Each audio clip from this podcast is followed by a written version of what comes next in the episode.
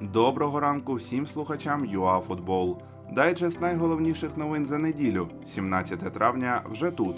Все в одному місці та в аудіоформаті. Мрії Шевченка, оренда Луніна та стратегія Ла Ліги.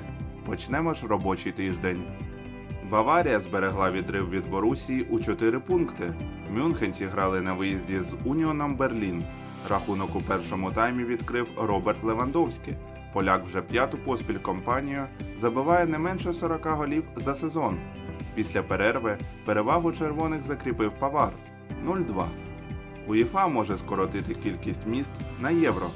Форум мав відбутися у 12 містах, але через перенесення на наступний рік виникають сумніви, чи можна охопити таку велику аудиторію.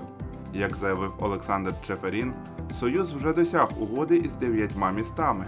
Ще з ведуться переговори. Федерація футболу Іспанії та Ла Ліга розробили стратегію, як завершити поточний футбольний сезон.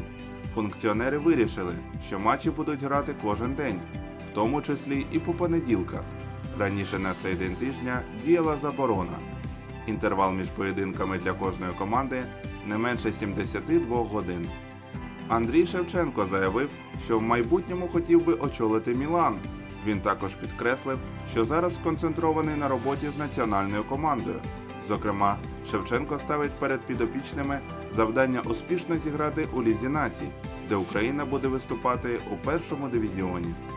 Орендна угода між Реалом та Ов'єдо щодо Андрія Луніна спочатку була розрахована до 30 червня, але ж вона не передбачала пандемії. Клуби домовилися, що український голкіпер гратиме за Ов'єдо до завершення чемпіонату, яке очікується наприкінці липня. Це були всі актуальні новини за неділю, 17 травня. Залишайтеся в курсі трендів спорту номер 1 разом з ЮАФутбол. Будьте здорові, бережіть себе та своїх близьких.